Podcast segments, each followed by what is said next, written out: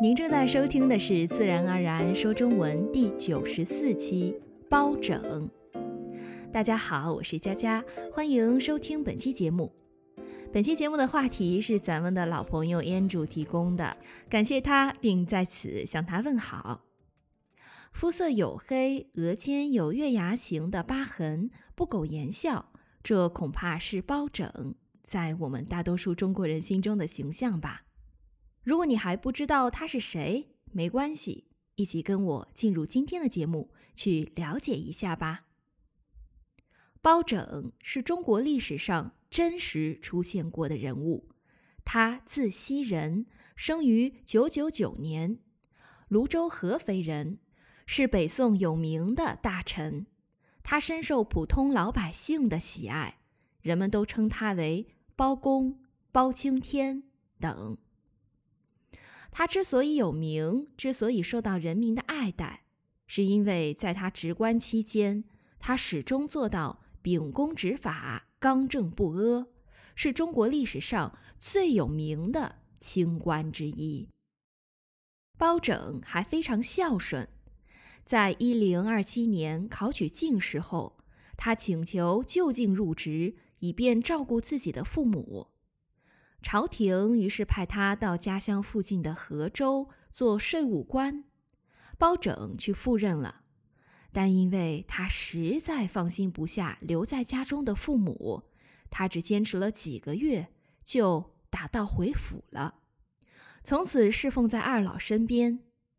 在他的父母去世后，他在双亲的墓碑旁筑起草庐，守孝三年，以化解失去双亲的悲痛。三年结束，他依然徘徊在草庐边，不忍离去。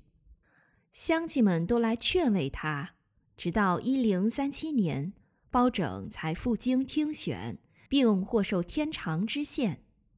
此时，与他同年的进士都已经成为朝廷的骨干，而年近四十的包拯还要从基层开始，从头做起。包拯虽然起步晚，但因为他高尚的品行和名声。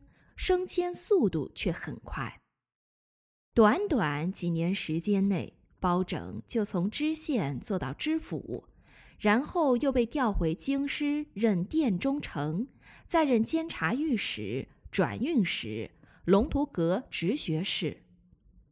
一零五五年，包拯因为举荐官员失误，被贬为安徽池州的知州。一年之后。复职刑部郎中，兼任江宁府知府。同年十二月，包拯被召任全知开封府，迁升右司郎中。一零五八年，他被升为右谏议大夫，全任御史中丞。公元一零六一年，包拯被受命为枢密副使，达到他事业的巅峰。枢密院是宋朝的最高军事部门，大概相当于今天的国防部，而此时的包拯便相当于是国防部副部长，深得皇帝的信赖。就在调职枢密院一年之后，包拯忽然得了一场疾病，就此一病不起，还不到一个月便撒手人寰。卒于一零六二年七月三日。包拯一生主要的贡献主要为整治朝纲、巩固国防、选贤举能等。他一生为官清正，执法严明，断案如神。他铁面无私，深知百姓疾苦，敢于为民请命，从不区别对待与自己有私交的人。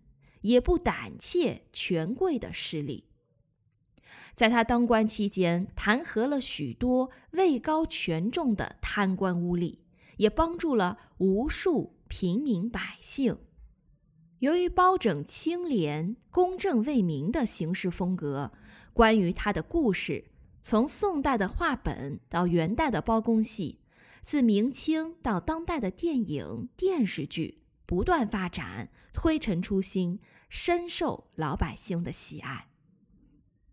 中国戏剧作品中，黑色脸谱代表刚烈、正直、勇猛和鲁莽，而历史上包拯的性情严峻刚正，为人忠诚厚道，因此他在人们心目中的形象。在戏剧作品中才以黑色皮肤呈现，但根据历史画像来看，真实包拯的皮肤并不是黝黑的，额间也没有半月形的疤痕。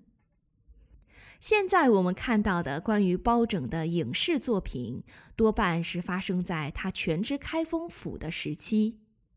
包拯全知开封府其实不到一年半光景。但描写这一时期他断案的故事是传播最广的。开封府尹这个职务，大家应该是从影视作品或是戏剧中了解到的。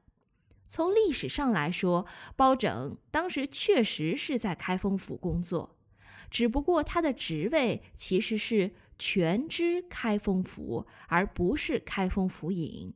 因为当时只有皇亲国戚到那儿去任职时，才能叫开封府尹，而没有血缘关系的大臣，只能说是全知开封府。最后，我们来说一个包拯断过的案子——牛舌案。在我国漫长的农耕时代，耕牛作为重要的农业生产资料。在农耕文明中，更是发挥着举足轻重的作用。对此，历朝历代的官府也专门制定出各种法律文书来保护耕牛。例如，北宋的《宋刑统》中曾明确规定，凡是私下无端宰杀耕牛的人，将处以一年半的有期徒刑。即使是要杀年老无力的耕牛，也得提前向官府报备。出现伤害牛的行为，例如割掉牛的器官、砍断牛角等，一旦抓捕，绝不姑息。且为了提高禁令的执行效果，还规定了举报有奖的制度。话说，包拯在天长县做知县的时候，有一天。一个农民到县衙门来告状，说有人把他耕牛的舌头割掉了。包公问他：“你来告状，有人知道吗？”农民回答说：“没有人知道。”包公又问：“你的耕牛舌头被人割掉了，邻居们知道吗？”农民回答说。邻居们都还不知道。包公对告状的农民说：“你不要担心，割牛舌头的人不久就会落网。你回去以后，悄悄的把牛杀死，再把肉卖出去。”农民便听了包公的话，回去后趁夜杀了耕牛。天不亮就把肉拉到很远的地方去卖了。隔了两天，有个人来到县衙门控告那个私宰耕牛的农民，说他违反了法令。待这人说完，正想离开时，包公说：“且慢，既然来了，就把话说清楚。你为什么要割牛的舌头？”那人一听。目瞪口呆，只好如实供出作案的动机和经过。原来，这个人与牛的主人素来不睦，曾因琐事而发生争吵，故怀恨在心，便偷偷把他家耕牛的舌头割了下来。这样一来，耕牛便不能吃草，牛的主人只好把牛杀死，而他便可以以违反法律来控告牛的主人了。殊不知却被包公识破。怎么样，包拯断案是不是很明察秋毫呢？如果你想了解更多的包拯断过的案子，在此我推荐给你我小时候看过的，也是最著名的关于包拯的电视剧之一《包青天》。它是一九九三年由台湾中华电视公司制作的，其中同名主题曲中的“开封有个包青天，铁面无私辨忠奸”这两句更是让大家耳熟能详。如果你想在咱们节目中听到更多包拯断过的案子，也欢迎给我留言。说到这儿，本期节目也接近尾声了。不知道听完你是不是也像我一样感叹：如果现代社会多几位像包拯这样的清官就好了呢？你们国家的历史上是不是也有这样为民请命、公正无私的好官呢？欢迎来我们的网站或社交平台与大家分享。最后提醒参加咱募集计划的朋友们，在我们的网站 speakchinesenaturally.com，你可以下载到本期节目的完整文本及重难点释义。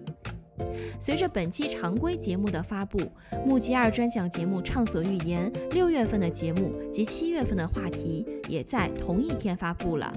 在此提醒木吉二的朋友们，别忘了收听查阅哦。